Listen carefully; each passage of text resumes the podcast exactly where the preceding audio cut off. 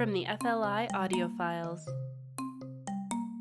I'm Ariel Conn with the Future of Life Institute, and I'm here with Lucas Perry, also a member of FLI, to talk about the increasing risks of nuclear weapons and what we can do to decrease those risks. With the end of the Cold War and the development of the two New START treaties, we've dramatically decreased the number of nuclear weapons around the world. Yet, even though there are fewer weapons, they still represent a real and growing threat. In the last few months, FLI has gotten increasingly involved in efforts to decrease the risks of nuclear weapons. One of the first things people worry about when it comes to decreasing the number of nuclear weapons or altering our nuclear posture is whether or not we can still maintain effective deterrence. Lucas, can you explain how deterrence works? Sure. Deterrence is the idea that to protect ourselves from other nuclear states who might want to harm us through nuclear strikes, that if we have our own nuclear weapons primed and ready to be fired, that it would deter another nuclear state from firing on us, knowing that we would retaliate with similar or even more nuclear force. Okay, and then sort of along the same lines, can you explain what hair trigger alert is? So, Hair Trigger Alert is a Cold War era strategy that has nuclear weapons armed and ready for launch within minutes. It ensures mutual and total annihilation and thus acts as a means of deterrence. But the problem here is that it also increases the likelihood of accidental nuclear war. Can you explain how an accidental nuclear war could happen and also has it almost happened before? Having a large fraction of our nuclear weapons on hair trigger alert creates the potential for accidental nuclear war through the fallibility of the persons and instruments involved with the launching of nuclear weapons, in junction with the very small amount of time actually needed to fire the nuclear missiles. Us humans are known to be prone to making mistakes on a daily basis and we even make the same mistakes multiple times. Computers, radars, and all of the other instruments and technology that go into the launching and detecting of nuclear strikes are intrinsically fallible as well, as they are prone to breaking and committing error. So there is the potential for us to fire missiles when an instrument gives us false alarm, or a person, say the president, under the pressure of needing to make a decision within only a few minutes, decides to fire missiles due to some misinterpretation of a situation. This susceptibility to error is actually so great that groups such as the Union of Concerned Scientists have been able to identify at least 21 nuclear close calls where nuclear war was almost started by mistake. How long does the president actually have to decide whether or not to launch a retaliatory attack? The president actually only has about 12 minutes to decide whether or not to fire our missiles in retaliation. After our radars have detected the incoming missiles, and after this information has been conveyed to the president, there's already been some non negligible amount of time, perhaps 5 to 15 minutes, where nuclear missiles might already be inbound. So he only has another few minutes, say about 10 or 12 minutes, to decide whether or not to fire ours in retaliation but this is also highly contingent upon where the missiles are coming from and how early we detected their launch. Okay, and then do you have any examples off the top of your head of times where we've had close calls that almost led to an unnecessary nuclear war? Out of the 20 or so nuclear close calls that have been identified by the Union of Concerned Scientists, among other organizations, a few that stand out to me are like how in 1980 the Soviet Union launched four submarine based missiles from near the Kuril Islands as part of a training exercise, which led to a triggering of American early warning sensors.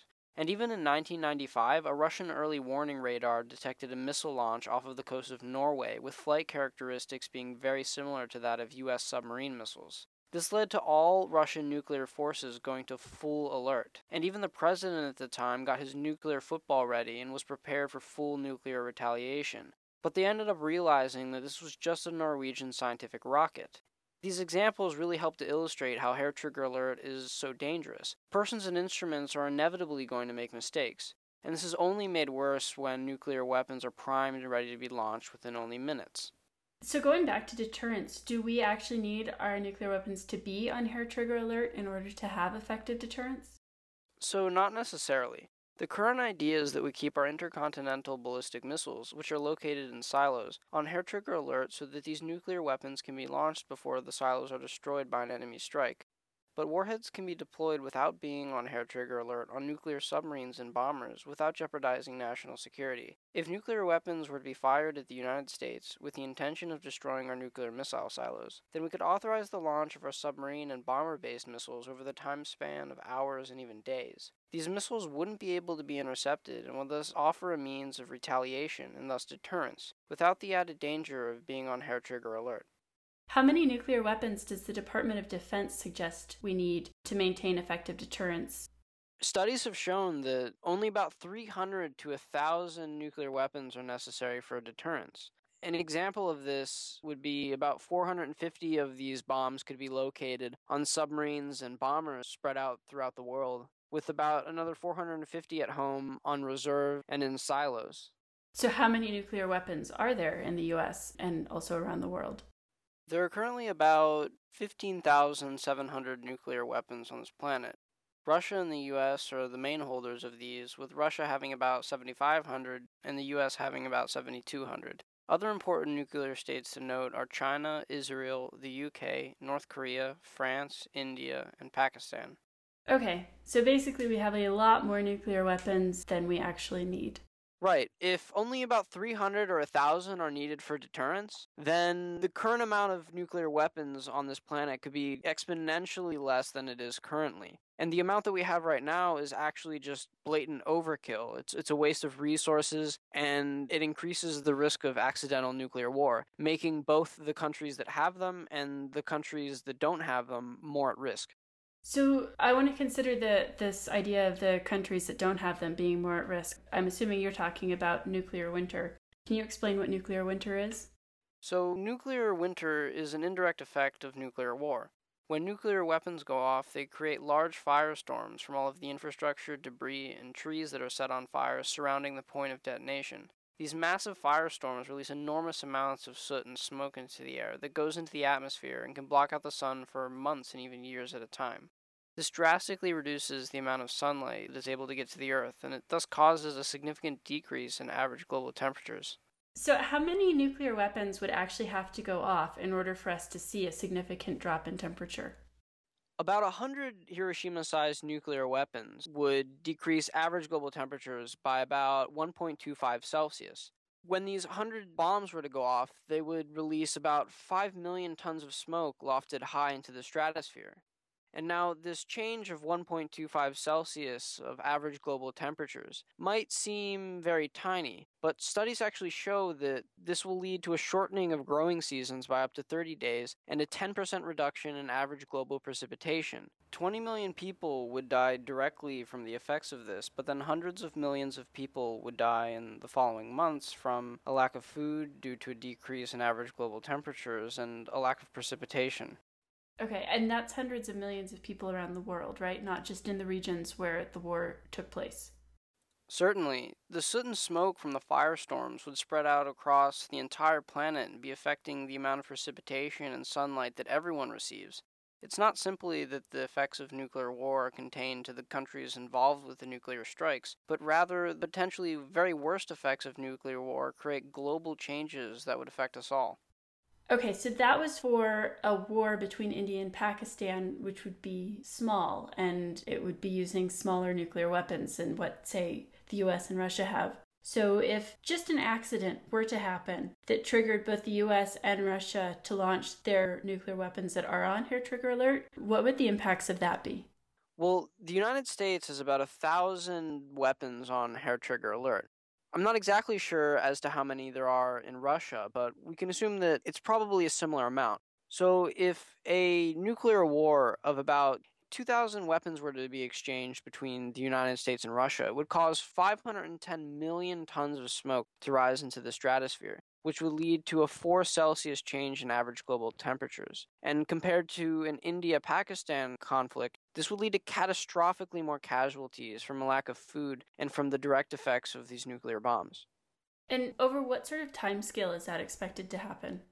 The effects of nuclear winter and perhaps even what might one day even be nuclear summer would be lasting over the time span of not just months, but years, even decades. What's nuclear summer? So, nuclear summer is a more theoretical effect of nuclear war. With nuclear winter, you have tons of soot and ash and smoke in the sky blotting out the sun, but additionally, there's actually been an enormous amount of CO2 released from the burning of all of the infrastructure and forests and grounds due to the initial nuclear blasts. After decades, once all of this soot and ash and smoke begins to settle back down onto the Earth's surface, there will still be this enormous remaining amount of CO2. So, nuclear summer is a hypothetical indirect effect of nuclear war after nuclear winter, after the soot has fallen down, where there would be a huge spike in average global temperatures due to the enormous amount of CO2 left over from the firestorms. And so, how likely is all of this to happen? Is there actually a chance that these types of wars could occur, or is this mostly just something that people are worrying about unnecessarily?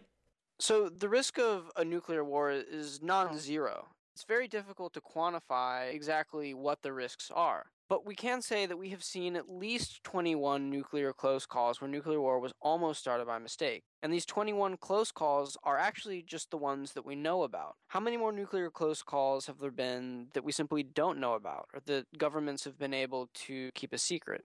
And we can reflect that as tensions rise between the United States and Russia, and as the risk of terrorism and cyber attack continues to rise, and as the conflict between India and Pakistan is continually exacerbated, the threat of nuclear war is actually increasing, and it's not going down.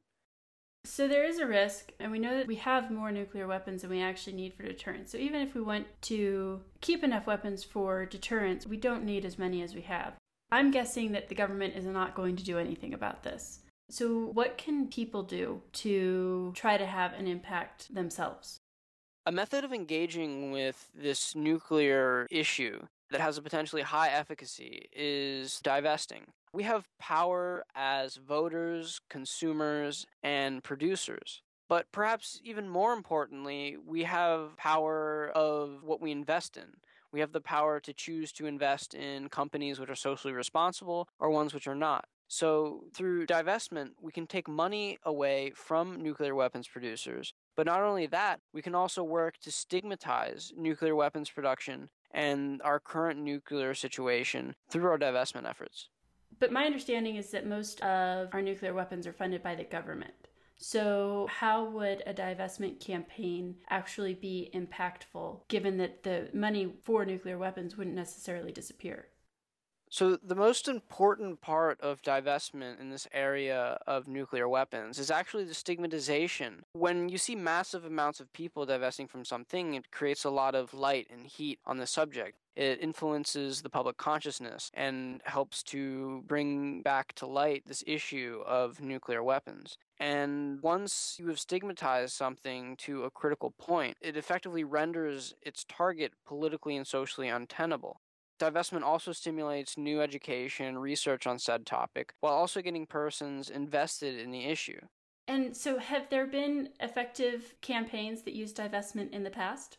There have been a lot of different campaigns in the past that have used divestment as an effective means of creating important change in the world. A few examples of these are divestment from tobacco, South African apartheid, child labor, and fossil fuel. In all of these instances, persons were divesting from institutions involved in these socially irresponsible acts. And through doing so, it created much stigmatization of these issues, it created capital flight from them, and also created a lot of negative media attention that helped to bring light to these issues and show people the truth of what was going on. And so I know FLI was initially inspired by a lot of the work that Don't Bank on the Bomb has done. Can you talk a bit about some of the work they've done and what their success has been?